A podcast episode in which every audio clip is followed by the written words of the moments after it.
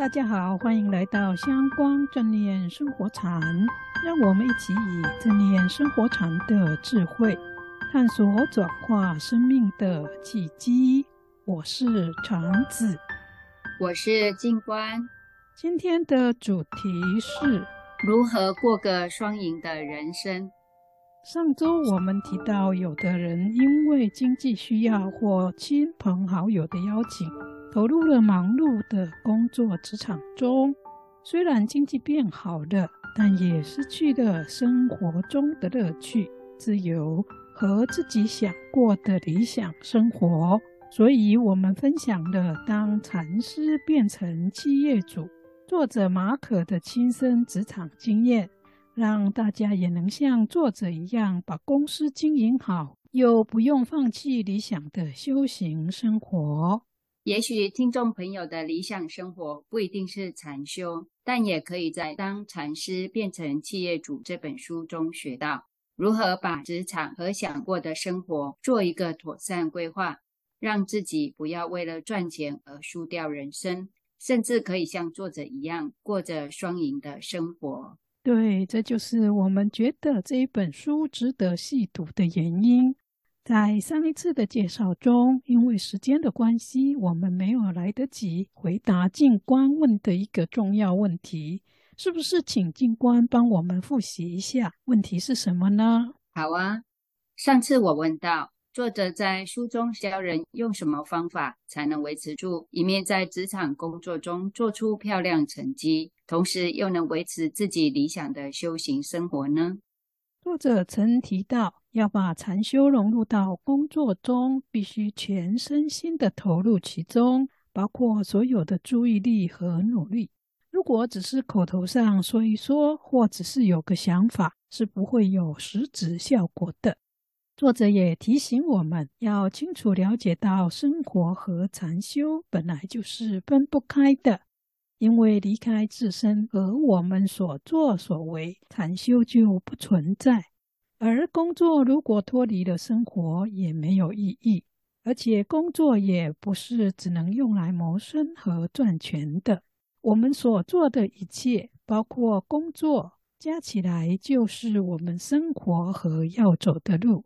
工作是我们要走的路，处理人际关系、规划、办活动等，也都是我们生活中要做的事和要走的路。如果不论在何处做什么事，我们都能够让内在的清明和智慧彰显出来，就是在过禅的生活。所以，禅修不是只有打坐静心才能修，而是每时每刻都能做。随时保持用清明和智慧的心去面对每一个人，做每一件事和工作，就是禅修。这听起来很像禅宗的平常心是道，虽然好像很平常，但并不容易做到。特别像这本书作者还创立了一个公司呢。确实不容易，但经营的专业上，作者马可为了要把一个企业经营好，就如他上个节目我们说的，他还特别回到纽约大学读了两年企业管理的硕士学位，而且创业前他也在一个回收纸的公司当过行销经理。更重要的是，他创业前也特别把创业的计划书拿去请教一位成功的企业家。他说自己就把这个企业家当成是师傅，因为只有用这种恭敬又慎重的心，他才能虚心接受这一位企业家给他的挑战和忠告。我有看到书中说的这个过程，这位企业家对马可提出很多挑战性的问题，包括。市场问题、策略问题，以及面临的竞争、定价、利润和创业资本等问题，并建议作者做完整的营运计划书。作者马可很认真写了三个星期以后，带着这份计划书去见他。作者说他迫不及待想开始行动，没想到企业家看了之后，又提出更多要他修正的问题，例如市场策略、存货处理和实际营运等。作者虽然感到灰心和不耐烦，但还是没有放弃。就这样来来回回，终于在三周以后，他迎来了让企业家首肯的企划书。所以，作者的创业也不是一蹴可成的。他不仅仅去学的一门专业知能，也在实务的历练中才学到企业经营的真功夫。对，我看这本书也感受到，要做好某一行专业工作，一定要脚踏实地学好那一门的功夫。而作者马可想要的禅修生活，也是一种专业，所以他想要把这种禅修专业放到工作和职场生活中，也是要做好各种准备，才能够达到目标的。我看到作者说，要达到能把禅修融合到企业里，要做六件事。我看了一下，好像不是很难。对呀，是不难，只是要有一份坚持的心。这六件事是求道的心、常态练习、闭关、亲近某位师父或禅修老师、团体的支持，以及投入研究与修行的意愿。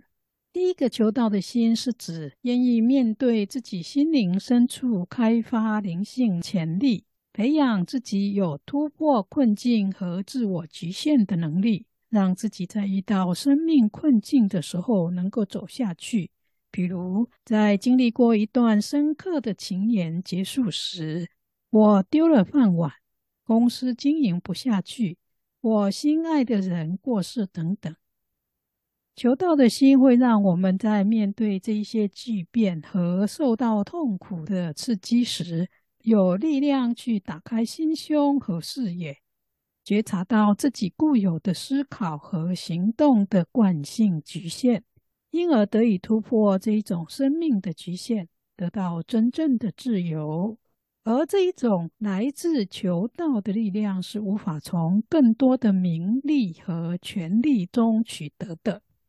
在第二常态的练习中，作者说的真好。他说：“禅不只是一种思考方式，更是一种修行，一种生活态度。”而且最好是每天都要去做的事，需要常态性的进行打坐修行。作者说，他每天都打坐二三十分钟，每星期会和一小群人一起打坐，也会和一小群人共同研读禅学相关的书籍。而且作者也说，每次到达工作场所时，他会提醒自己把工作当做自己的修行。第三是闭关。这是指在忙碌的生活和工作中找出时间跳开一下。如果一周中找不出一天，也可以试着一个月安排一天，或者一年中找出一次三天或五天参加禅修的活动。而第四点是需要找一位可信赖的法师或老师来指导。最好是有经验的修行人，他可以作为我们学习的楷范，也可以在我们有需要的时候指导跟支持我们。第五点是团体的支持，这是指可以和一群人定期聚会，这些人可以是同样走在修行道路上的人，或者是来自企业界，努力想把重视的价值观融入工作中的人。这些人可以互相鼓励。互相给建议，也可以互相支持。第六是投入研究与修行的意愿，因为要把禅修融入到工作和修行中，并不是花一个周末或上一次课就可以达到的。最重要的是要持续不断，是需要有努力和决心的。如果能持续和一个团体一起研习经典更好。作者说。他自己每年都会和一群以前在旧金山禅修中心住过的同修共聚，大家可以聊聊发生在自己身上做的事，也可以倾听别人所说的，或玩在一起，一起哭泣等。这种聚会可以帮助自己学得如何把禅修用在日常生活和工作中。书中所提到的，帮我们把禅修融入生活和工作条件。作者虽然说有六件事，但我觉得也可以说只有一件事。怎么说是一件事呢？因为作者所提到的六件事，跟我现在每月一次在香光山法尔学院上一次课很相似，我也都可以做到。我们有禅修的课，也一起研读经典，还有固定的小组讨论，分享学习心得。有问题时可以问老师和法师。另外，老师也提醒我们，每天要禅修，并把所学的应用在日常生活和工作中，回来参加一日禅等活动。所以，我觉得如果要像作者一样，在工作忙碌中不忘修行，最好就是亲近一个有教授禅修课程的道场。香光山的法尔学院，或香光北中南各地的研读班都很好。我们法尔学院虽然一个月只有一次，但一年下来可以学到好多，不仅没有压力，还能不断地提升生命和生活的品质。静观这个体会很有道理。确实，我们法尔学院一个月聚会一次的课程，听是没什么，但因为学院是一座风景优美的山林道场，所以我常听同学说，上山来参加课程就好像上山度假一样，不仅可以放松身心，还可以充电，增进求道的心，培养禅定力，开发智慧。还可以向同学及授课法师请教工作和生命中的难题，真的是一举数得。所以学员们都很喜欢每月一次上山来参加课程。我也很喜欢，真的收获很多。听众朋友若有兴趣，把禅修融入生活和工作中，想做到当禅师变成企业主，作者所说的六件事，欢迎大家明年报名参加我们法尔学院的课程哦。谢谢静观的分享和广宣。不过最重要的是，跟着一个团体学习是最省力，也可以学到最多的方法。而且也是最不会迷失自己，还能一直在工作、生活和理想中继续进步和成长的好方法。确实如此，我们节目也接近尾声了。大家如果想在忙碌生活中同时兼顾自己的禅修或理想的生活，别忘了可以去买或到图书馆借《当禅师变成企业主》这本书来读一读哦。对，这书中还有很多作者如何把禅修融入到工作和创业中的精彩故事。因为我们时间有限，没有办法分享所有的内容，大家可以去读一读。只要大家有读，一定会有收获哦。喜欢我们节目的朋友，别忘了订阅和分享。你的支持是让我们把节目继续做下去最好的动力。我们下周见，下周见。